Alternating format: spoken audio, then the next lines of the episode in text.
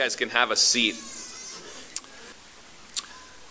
Walking through Ephesians, there are times that just the Lord says, This is a text for the Wednesday night group and that scene, and just a little more instruction, a little more teaching in the preaching. And, uh, and then there's just times where the Lord just says, Man, this is a word that I've got for just everyone who can make it uh, it seems a little more regularly to the Sundays.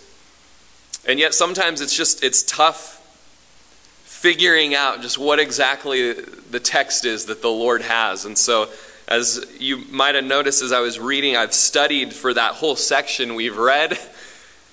But let's be real, we'll probably only make it to chapter 5 today if you know me. The section that we read, we, we actually looked at verses 17 through 24 on a Wednesday night. We called that study a new set of clothes. We've been given a new set of clothes. There's a new man that we've been given to put on as we have taken off the old, the corrupt, the decaying natural man. We've been given a new man as we, as Christians, have been born again set free indeed, given a new nature, given a new mind, given a new heart that now is no longer stone cold, but alive and beating and knows God and can be known by God. And such a wonderful news to us brings about a change in our lives. The Apostle Paul is going on in the book of Ephesians right now to describe this new standard of living for this new society of God's people. As we studied, I think it was in chapter 2, this, this new society, he's uh, made one new man out of Jews who would become Christians and Gentiles who would become Christians. They are one new man or one new woman, if you will. You, we are all actually part of this society of Christians or saints or the holy people of God. And as the holy people of God, Paul tells us here that we must cultivate purity in our lives.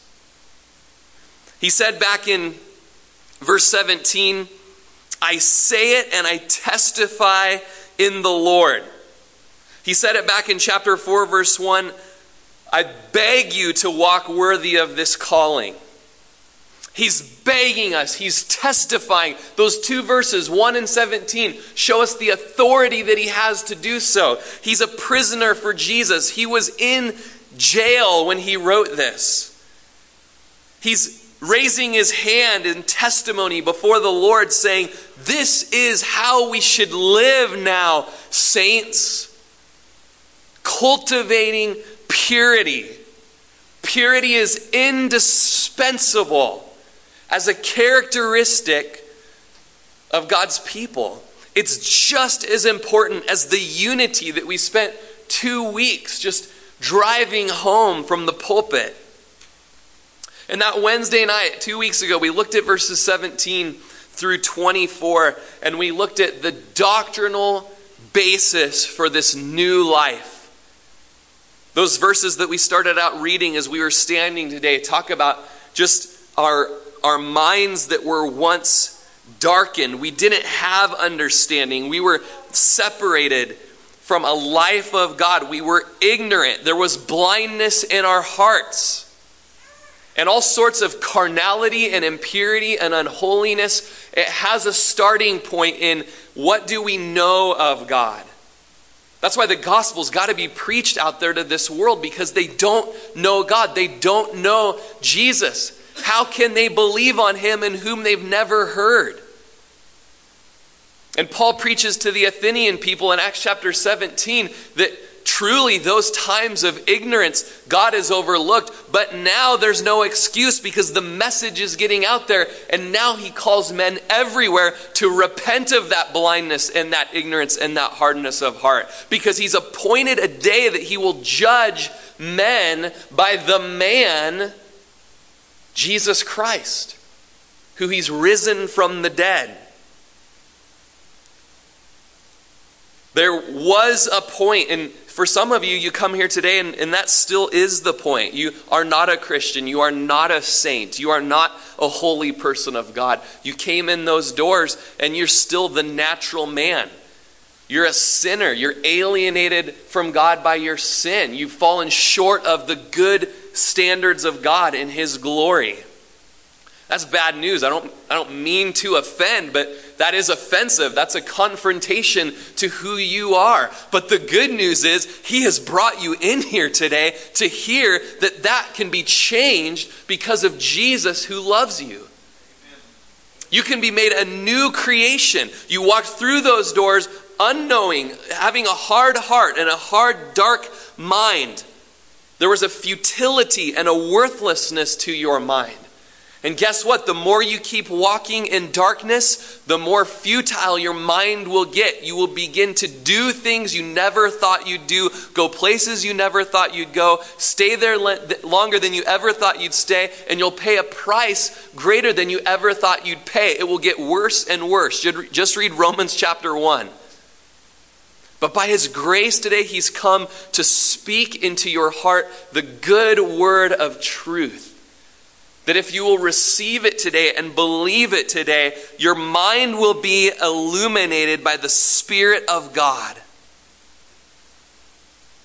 You once would have been past feeling, verse 19 says, given over. In fact, it's this, the language is that you actually betrayed yourself and gave yourself over you were like a Benedict Arnold, giving yourself over as a traitor to yourself, giving yourself over to lewdness and lust and uncleanness and greediness.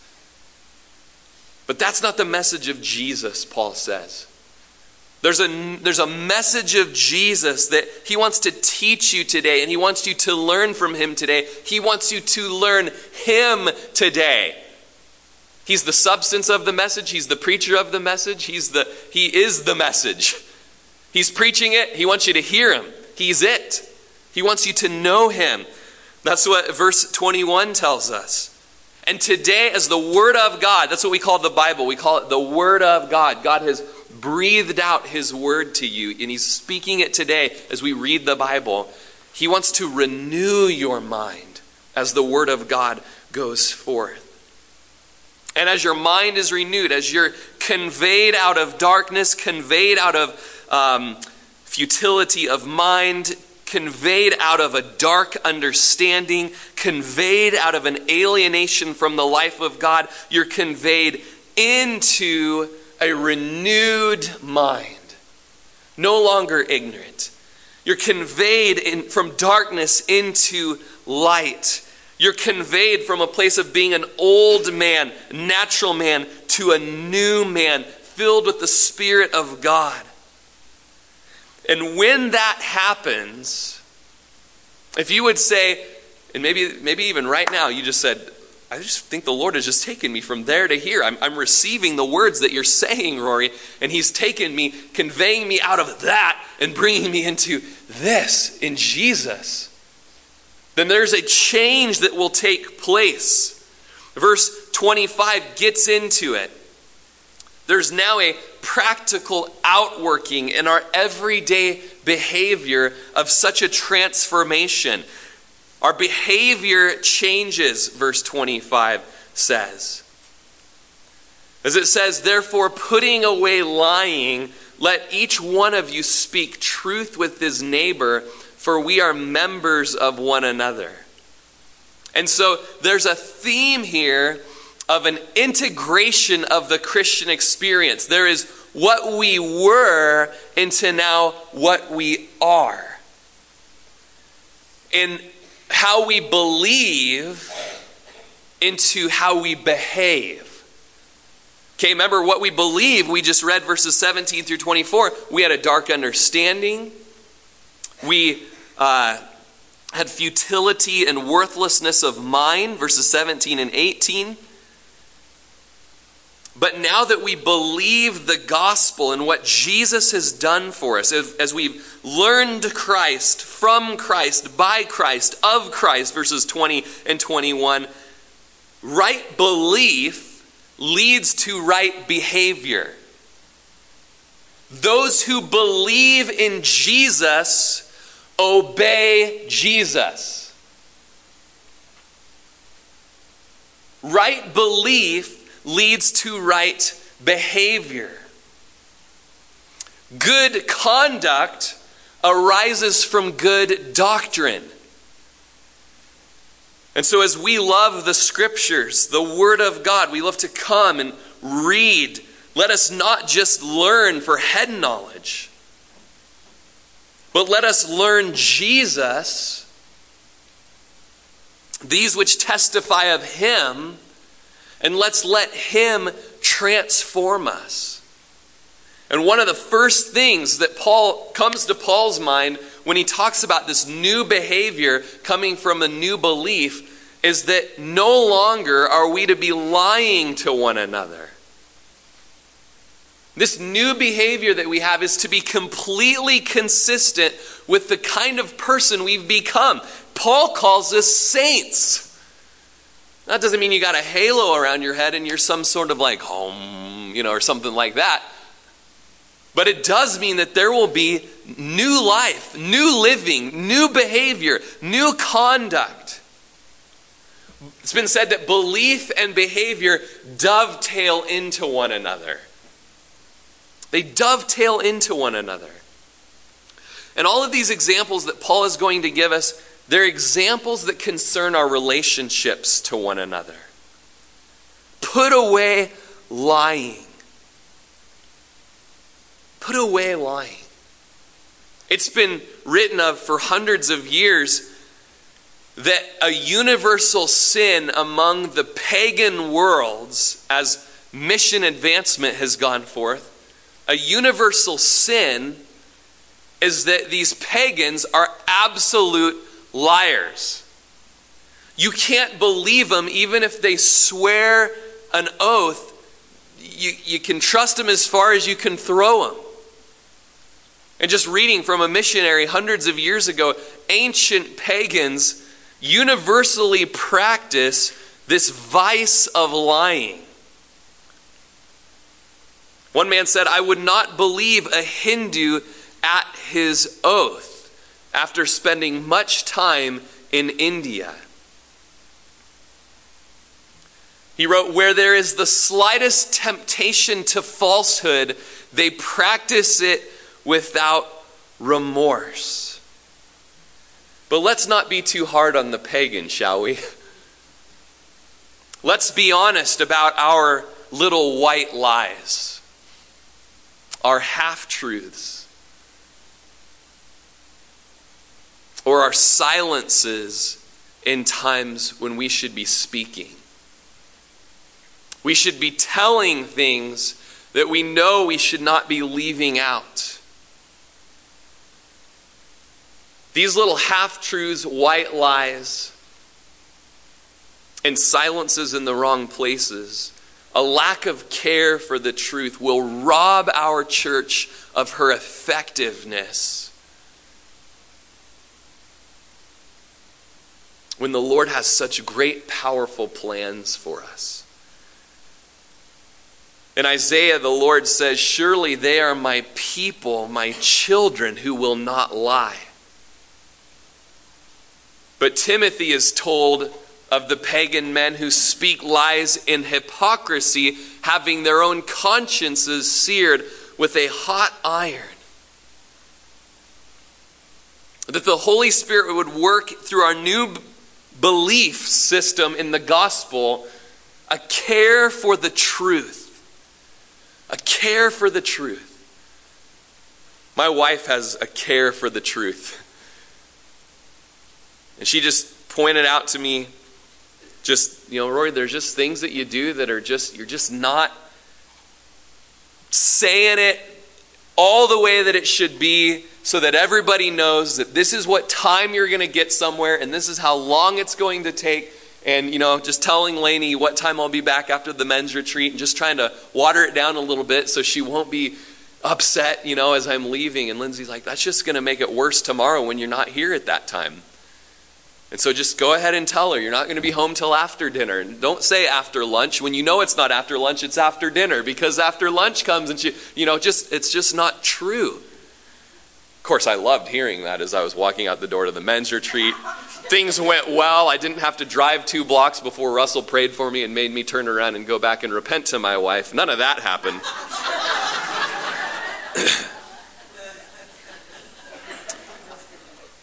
but, you know, I remember specifically a sermon by Alistair Begg where he just said, Do you not have a care for the truth? When you tell a story and the dog was in the backyard, not the front yard, it doesn't matter except that it's the truth. Give us a care for the truth after dinner, not after lunch. Don't leave things out. Lord, let us be effective. Let each one of us speak the truth to our neighbor, for we are members of one another. And so Paul takes it from being neighbors, which is important to be truthful, to the fact as he gets into some church ecclesiology here that we're actually members of one another. It goes deeper than just a neighborly living by one another to that we are actually part of one another. And so, brothers ought not lie to one another.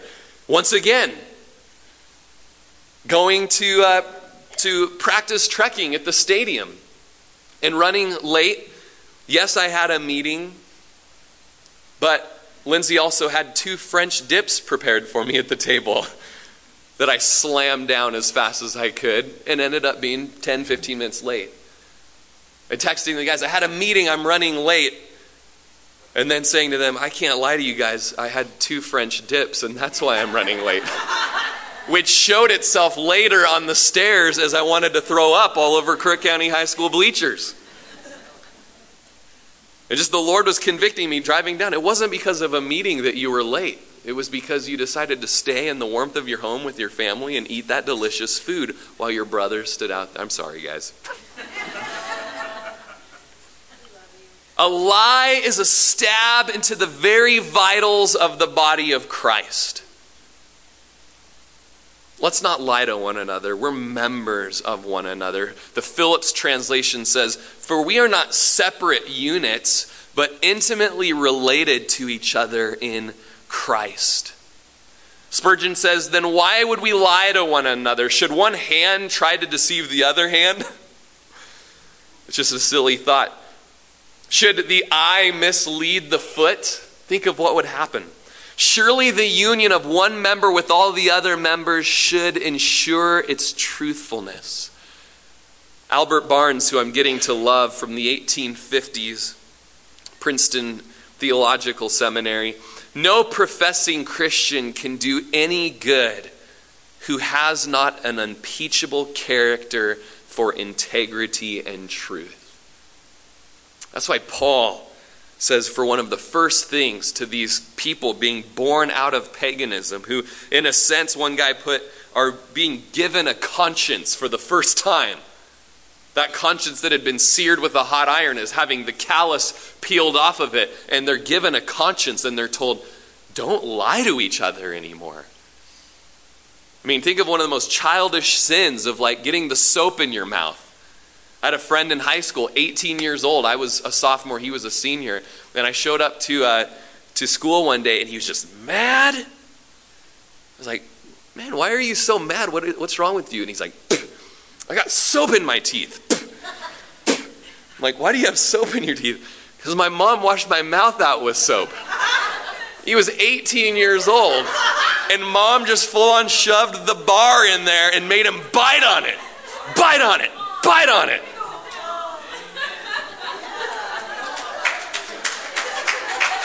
Okay, it was me. No, I'm kidding. It wasn't. No.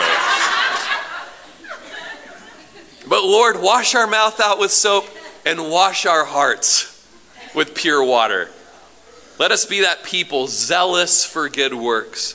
Verse 26, he moves on to another vice that has to do with personal relationships. Be angry and do not sin. Do not let the sun go down on your wrath. The little, literal translation is be very angry, but do not sin. Be slow to wrath, the scripture tells us, and be slow to anger. It's good to be slow to anger. It's good to be slow to wrath. In fact, we have no place for wrath in our daily walks with one another. Slow to anger, and yet there's times where anger is necessary. You read the Old Testament, you read of the stallion Phineas, who's there standing next to the tabernacle of meeting when the, when the Midianites come and they're just having sexual immorality with the children of Israel. And one man goes with this harlot into his tent in front of the tabernacle of meeting. Moses and Aaron just watch it right there. And they go into the tent to practice immorality. And Phineas grabs a javelin, walks in the tent, and thrusts them both through in the act. It was a holy anger that led Phineas to that as Jesus was very angry with the usury and thievery of the Jews, turning over the tables, making a public scene. As William Wilberforce was angry in such a way that he led to the transformation of a nation where Britain would get rid of the horrible practice of slavery. It was that type of anger in William Wilberforce, in Jesus, and in Phineas that brought about repentance and revival. Spurgeon says, If you must be angry, and you must sometimes, take care that you do not sin when you're angry. It is rather a difficult thing to be angry and not to sin. Yet, if a man were to see sin and not be angry with it, he would sin through not being angry. If we are only angry in a right spirit with a wrong thing, we shall manage to obey the instruction of the apostle be angry and do not sin. Be angry in a right manner at the wrong thing. And in that, do not let the sun go down on your wrath. Do not let the sun set on your anger.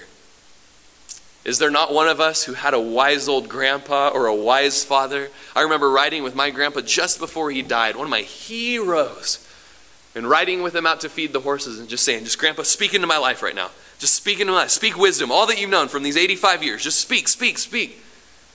And what do you think he said to me? Son, don't let the sun go down on your anger. Wisdom from an 85 year old. Never let your anger outlive the day. It seems that Paul is using this, a story of the Pythagoreans who had a binding contract among themselves that if there were any differences they were to give one another a token of reconciliation before the sun went down. Just still, I'm just disgruntled. There's something unsettling. And you know what? I've just got to send you a text of love. You know what? I've just got to leave a little thing on your doorstep. Ring the doorbell, light it on fire, and run away. No, I'm kidding. That's something else.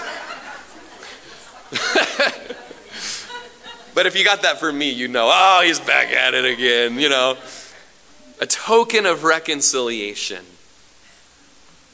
Barnes again said, Do not cherish anger, do not sleep upon it, do not harbor a purpose of revenge, and do not cherish ill will towards a brother.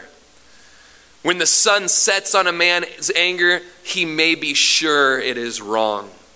The meaning of the whole of this verse then is if you be angry, which may be the case and which may be unavoidable, see that the sudden excitement does not become sin. Do not let it overleap its proper bounds. Do not cherish it. Do not let it remain in your bosom, even to the setting of the sun. Though the sun be sinking in the west, let not the passion linger in the bosom, but let his last rays find you always peaceful and calm. The righteous anger of Jesus looked around and with anger was grieved at the hardness of heart. So, righteous anger is seeing the heart issue and being grieved with it. Verse 27 says, Nor give place to the devil. Don't allow possibility for the devil to have a foothold or a stronghold.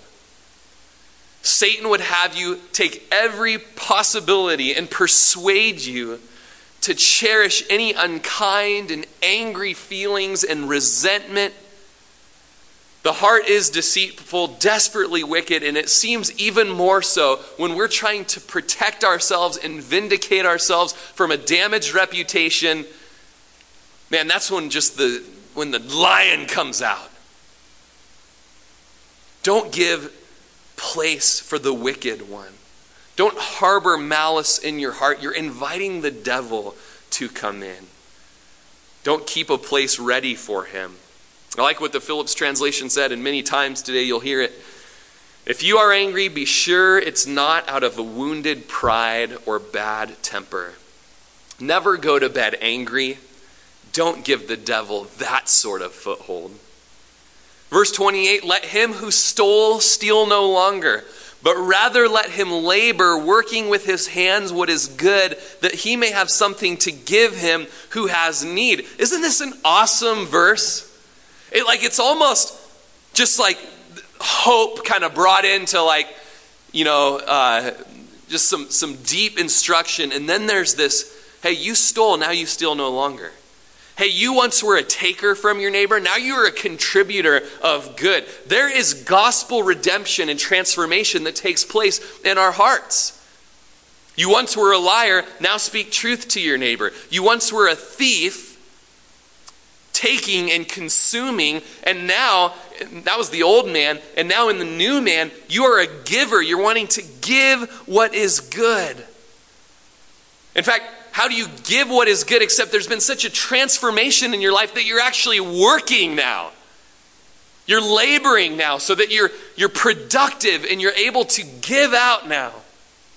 To buy coats for people, to buy food for people, to give rides to people, to provide places to live for people, to send out missionaries so that gospel advancement can take place. You're now a giver because you've Become part of the family of the greatest giver of all. Jesus says, bear fruits worthy of repentance. In Luke chapter 3, verse 10, people came and asked him and say, So then what should we do? We're supposed to bear fruits worthy of repentance. What does that look like in my life, Jesus? He answers and said to them, He who has two tunics, let him give to one who has none. He who has food, let him do likewise. And then the tax collectors came. These guys were notorious crooks back then. Okay, thank you, Shannon. tax collectors came and they were baptized and they said, Teacher, what shall we do? And he said to them, Collect no more than what's appointed for you. Soldiers said, What should we do? And he says, Don't intimidate anyone. And then later on in Luke, you've got one of those tax collectors. Maybe had heard that message, you don't take any more than what's appointed to you. His name was Zacchaeus, the wee little man. You know the song and you know the story. Zacchaeus, the wee little man, meets with the Lord and stands and says to the Lord, Look, Lord, I give half of my goods to the poor, and if I've taken from anyone by false accusation, I restore fourfold. That's repentance. That's new life in Jesus. That's a new life of someone who Jesus pursues. Jesus, in his foreknowledge, goes after. Jesus elects. Jesus goes through the crowd, and there's a wee little man that no one, where's, no one would know he was there. And he wanted to see Jesus, so he climbs up in a sycamore tree. And Jesus pursued after that little nobody tax collector that everybody hated. And he says, Come down. Or as the kids say, Zacchaeus, you come down. For some reason, Jesus is really mad when the kids sing the song. For I'm going to your house today. I'm going to dine with you. I'm going to eat with you. And a life that has had Jesus say, You come down. You bow down. I'm pursuing you. How can we not but say, Look at all this junk in my life, Lord? I turned from it. If I've stolen from anybody, I'm going to restore it fourfold. And don't act like this isn't something relevant to us today. There are so many different ways that we steal There are ways that we steal and no one knows about it. I, w- I went to a, a court case with somebody at the courthouse a couple years ago, and you kind of have to sit through multiple little hearings to finally hear uh, who you're with. And so many people that were there were there for stealing things. You know, these are people in scrubs. These are people in uniforms. These are people with jobs, apparently. And yet, you know, there they were with the, the chapstick and the lip balm and the this and the that and the things that they stole. And as they gave their defense before the judge, it's everyone else's fault in their life but their own that they got caught five finger discounting it. That's the old man. The new man puts away stealing as they've put away lying, and now they work. The gospel brings about productivity in our lives. And we work with a purpose for now doing good in this world, shining the light of Jesus in this world. If you used to be a thief, you must not only give up stealing, Phillips says, but you must learn to make an honest living so that you can give to those in need. You know, throughout the scriptures, we have things like flee sexual immorality. But it doesn't end there. Then the verse goes on to say, and pursue righteousness. You want to live a sexually pure life? Then pursue after righteousness. Stop stealing and get a job. Work with your hands. Even Paul in his ministry said, I just don't ever want to be accused of stealing. I'm going to work. I've got a, I've got a vocation, I've got a job. Christianity promotes industry. And to talk of a lazy Christian, it's been said, is to talk of burning water or freezing rain. A couple hundred years ago, they didn't know that there is actually freezing rain. Do your research, Barnes. Verse 29 Let no corrupt word proceed out of your mouth. New life in Jesus. See, back with the old man, you can go back to your verse. Verse 17. Back in the old man, you walked with the Gentiles. Back in the old man, you had futility of mind. Back in the old man, verse 18, your understanding was darkened. You had a separation from the life of God. You were ignorant. That was the old man. That's when it was okay to speak rotten, worthless words. But now, with the new man, new words, the end of verse 29, those things that are good for necessary edification. Now, the words that we speak, we're intentional about building people up with our words. How is this going to build my brother or my sister up? When I say it, when I post it, when I shout it, does it build up? Or is there evidence of futile mind? Again, with Barnes, this is hardcore. This is convicting to then have to get up and teach it. A Christian should be pure with his conversation.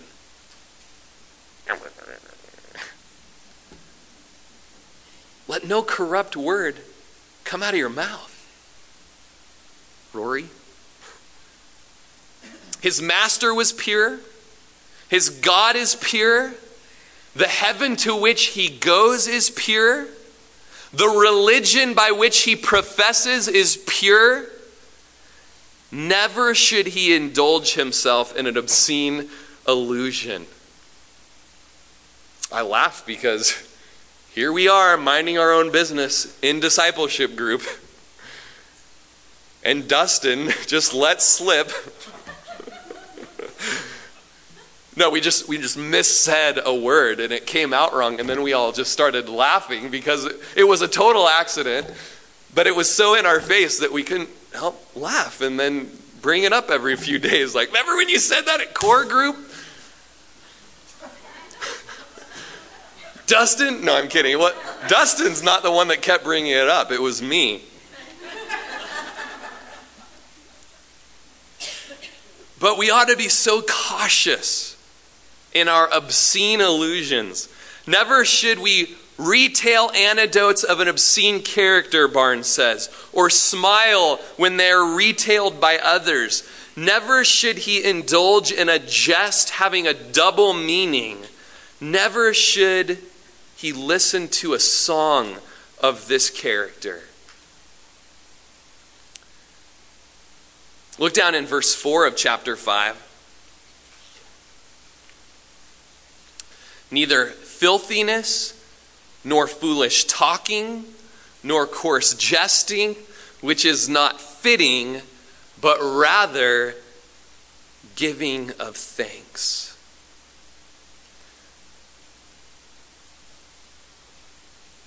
Forgive me as I go down there because I want to I want to get we're not going to make it there today, but was that verse 3? Verse 4.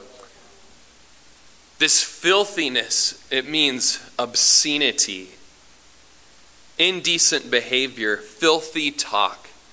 This is locker room talk.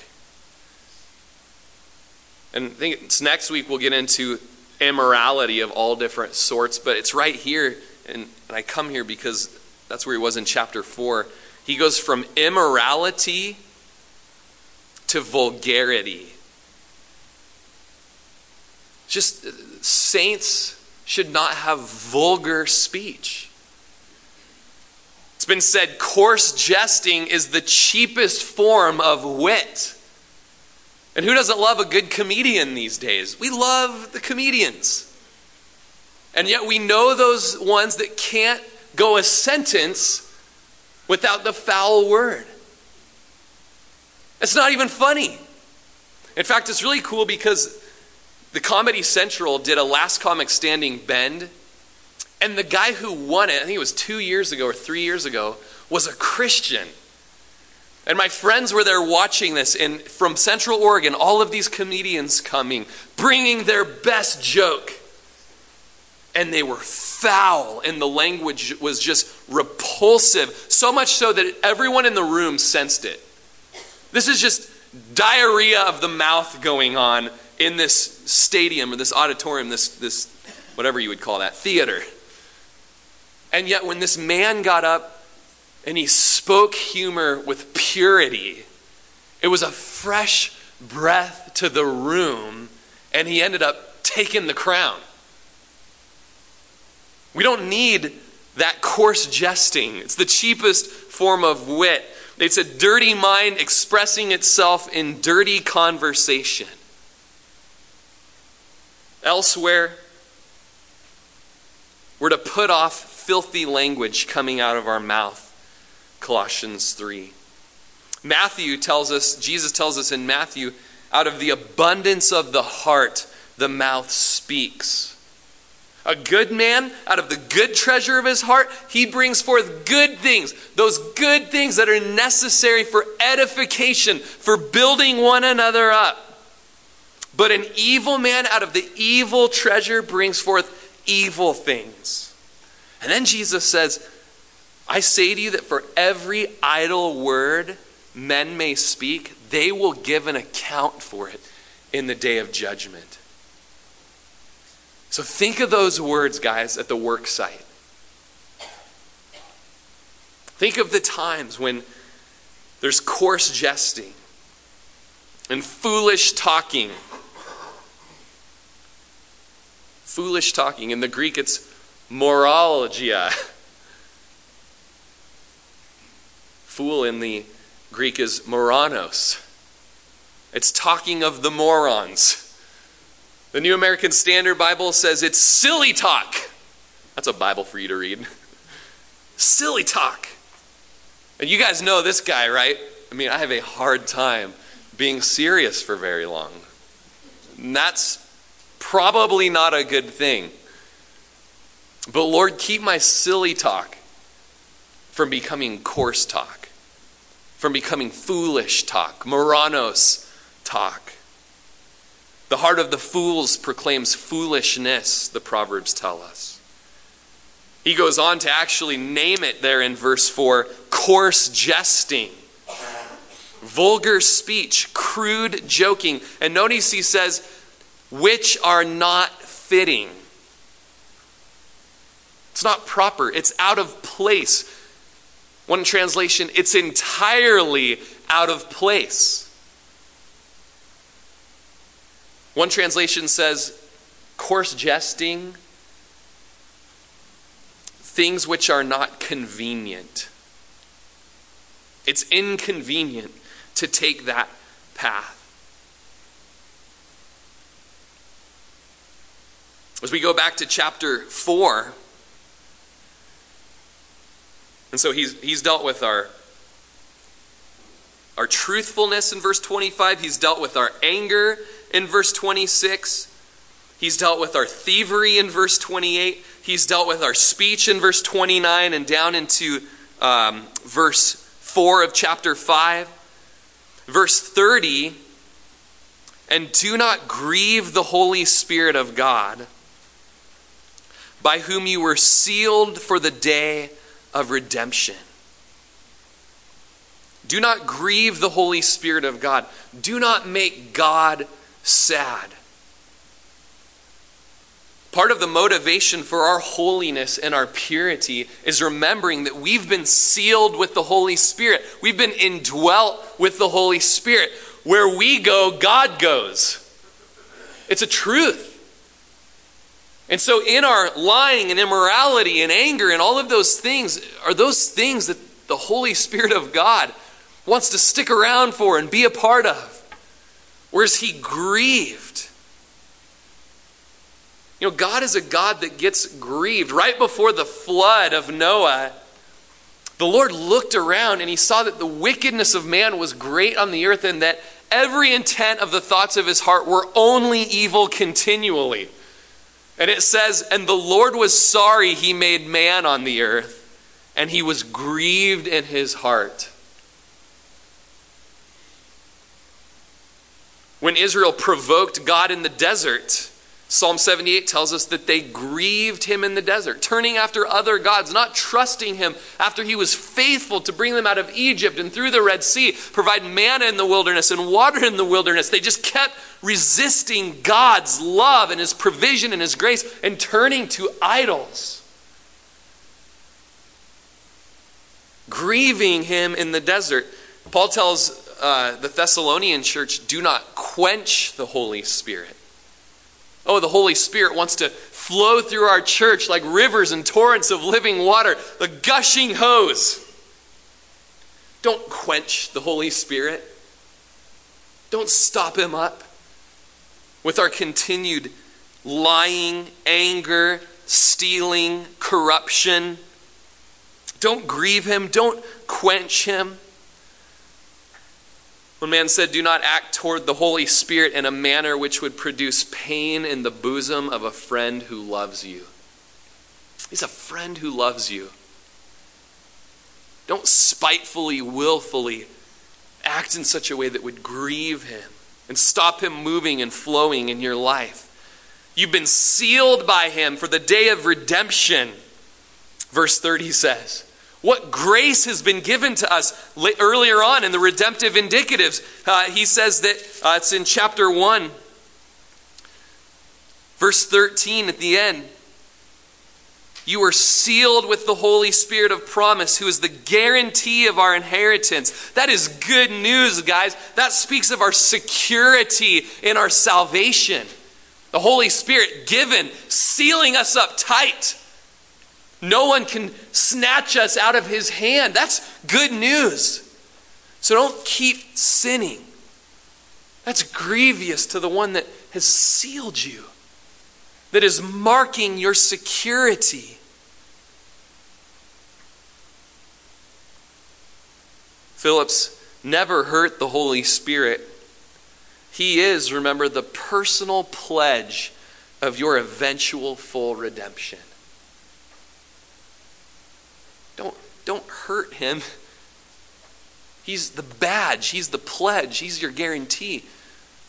You know, that's, that's motivation for us. In these sins here that are listed that we're called out of in repentance, and then next week we're going to get into other things like fornication, sexual immorality, uncleanness, and lust, and just all kinds of immoral things like that. And you know, in 1 Thessalonians 4, it says, You want to know the will of God? It's that you're set apart from the world your sanctification, that you abstain from sexual immorality. That's the will of God. What's the will of God for my life? That you be pure. That's his will. That's that's part of the that's part of the cherry on top of the sundae of the ice cream of redemption is that you have a new life of purity. And it goes on to say that every one of you know how to possess your own vessel in purity. Not in passion of lust like the Gentiles who don't even know God. But then he says, if anyone rejects this, God doesn't want me to be sexually pure. I got this and this excuse and this excuse. If you reject this truth, then you are not rejecting man, but God. And then it says, who has also given us his Holy Spirit. So, motivation for pure hearts, pure minds, pure bodies is the Holy Spirit that's been given to us. We don't want to quench him, we don't want to grieve him, and we don't want to reject him. And so, as the Word of God washes over us today, revealing the thoughts and intents of this man's heart and your hearts as well, let's repent. Let's walk in repentance. Verse 31 let's let let's let something happen. Let's let all bitterness, wrath, anger, clamor, evil speaking be put away with you with all malice. You know, you can tell a bitter man when you listen to him talk, or a bitter woman. You can tell a man of wrath, fury, and intense desire and outbursts that just come out of him. A man of anger who just is about revenge and punishment a man of clamor who shouts and is noisy and uses high words like someone would use in a brawl, is what the language speaks of. Let's just let those things be put away from us. The Lord wants to do it. It's a fruit of the Holy Spirit. So let's let the Holy Spirit put those things off of us. And verse 32 in closing, worship team, come on up. Be kind to one another. It's just the opposite of those things. It's the opposite of bitterness and wrath and anger and clamor and evil speaking. Those are things that will ruin a church's effectiveness. Because of such a great gospel that Paul has written in chapters 1 through 3, be kind to one another, be tenderhearted be good and benevolent to one another. Be compassionate to one another. My wife is so compassionate. I mean, certainly when there's a news story that comes on of little children being hurt or harmed, I mean, her heart is broken. But if we're even watching Pete's Dragon and eating pizza, you're like, there's going to be a good part of the story. There's a dragon that's going to come and let him fly on his back, you know? Um, she's just brokenhearted for the little boy on Pete's dragon. You know when girls do that? Aww. That's my wife. Tender hearted. Guys, let's be tender hearted. Let's hear from one another the, ah. Guys, Let's forgive one another. And what's special about this word, forgive one another? Flip it around backwards. I'm not trying to be cheesy. This is literally the translation of forgive. It's give for one another. Give for one another. That's what forgiveness is. It's freely canceling out a debt and handing it over into custody, is what the language means. And what is our example?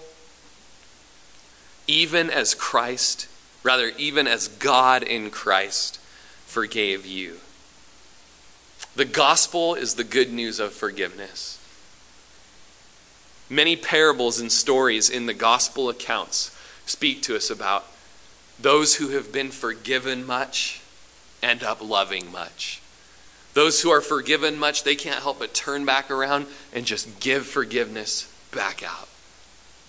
And those who refuse to forgive, refuse to cancel out debt, and instead choose to keep bitterness and malice and just this anger just burning up within them. Jesus tells us in Matthew 18 is a great parable of it. They will not be forgiven themselves.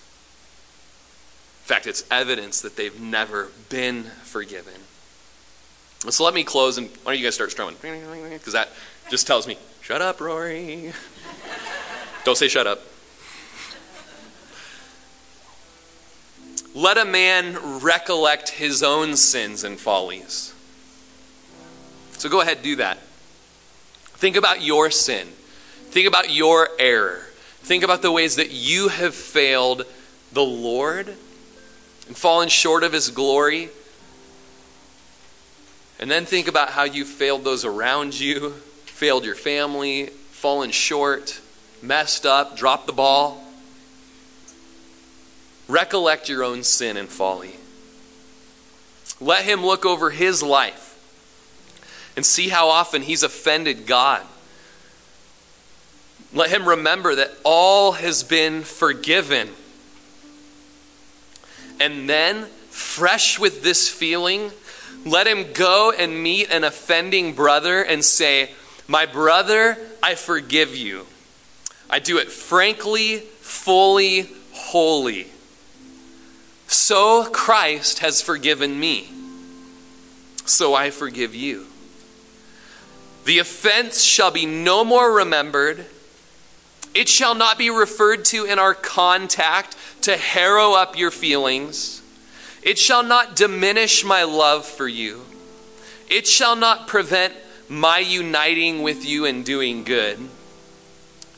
Christ treats me, a poor sinner, as a friend and so I will treat you.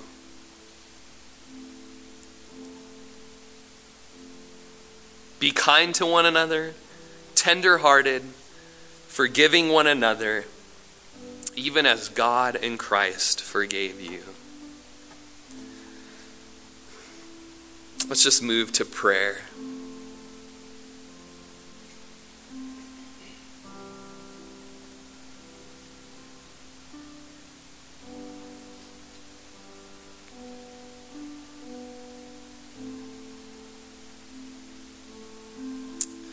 Lord, we remember our days before you.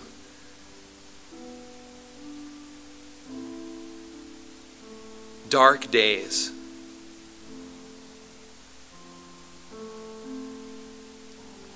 Selfish days. Corrupt days. We remember the death that they brought. We remember having no relationship with you. Those ties had been severed just because of our wicked hearts.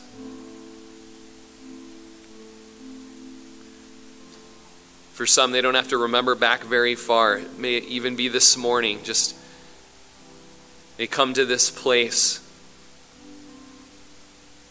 enemies of you not Christians. And we read today in just the holy word of God of ignorance of mind that just is darkened. It's futile. It's alienated from a life of God because of ignorance in mind and blindness in heart.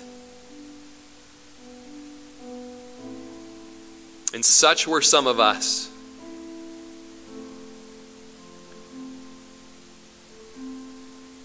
But God. We thank you, God, that while we were still sinners, you died for us. We thank you that you've pursued us. We thank you that you said, You come down. I'm going to your house today. We thank you that you've called us out of darkness, as we'll see next week, and into the light. And Lord, just some simple sins that almost every single one of us in this room would be condemned. Our lying, our half truths, our mistruths, our silences when it's time to speak, our lack of care for the truth. Oh, Jesus, you are the truth, the way, the truth, and the life, God. Work out in us truth. Help us to obey you with truth. The stealing, Lord, the, the downloading of things that aren't ours, the, the kiping, the borrowing for forever. Steal no longer. Lord, help us to be productive, working and giving. Let our speech be pure, God. Let the words of our mouth and the meditation of our heart bless your name and edify our brother.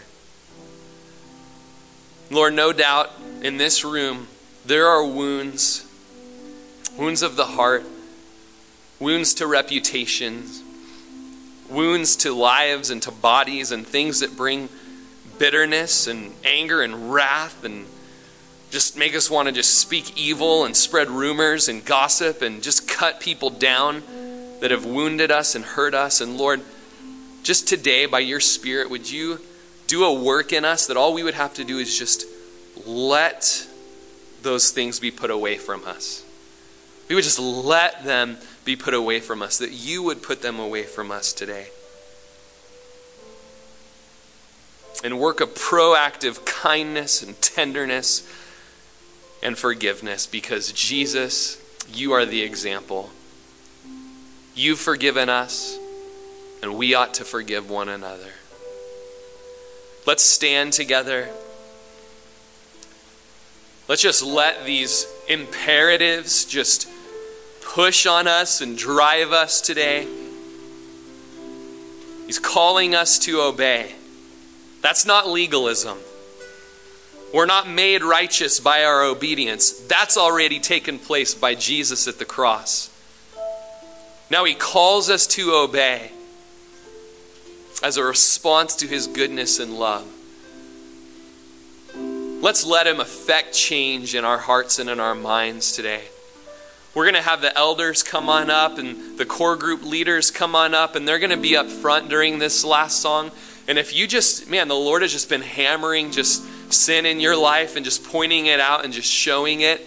And, you know, the scriptures say that if we confess our sins, He is faithful and just to forgive us our sins and to cleanse us from all unrighteousness. Scriptures say that when we confess our sins, there is healing and just if the Lord has just put his finger on things in your heart and he said, These are things that you are a saint, you are one of my holy people, and this is, I want this to end in your life. I want to I want you to let me take this out of your life. I want to change you. I want you to walk in holiness and in purity. You're a Christian, you're a saint, you're one of mine. It's time to live differently. And if the Lord's put just his finger on those things in your heart, why don't you come forward during this song and you can come to your core group leader, you can come to one of the elders, and, uh, and we'll pray with you this morning as, uh, as you walk in the light as He is in the light.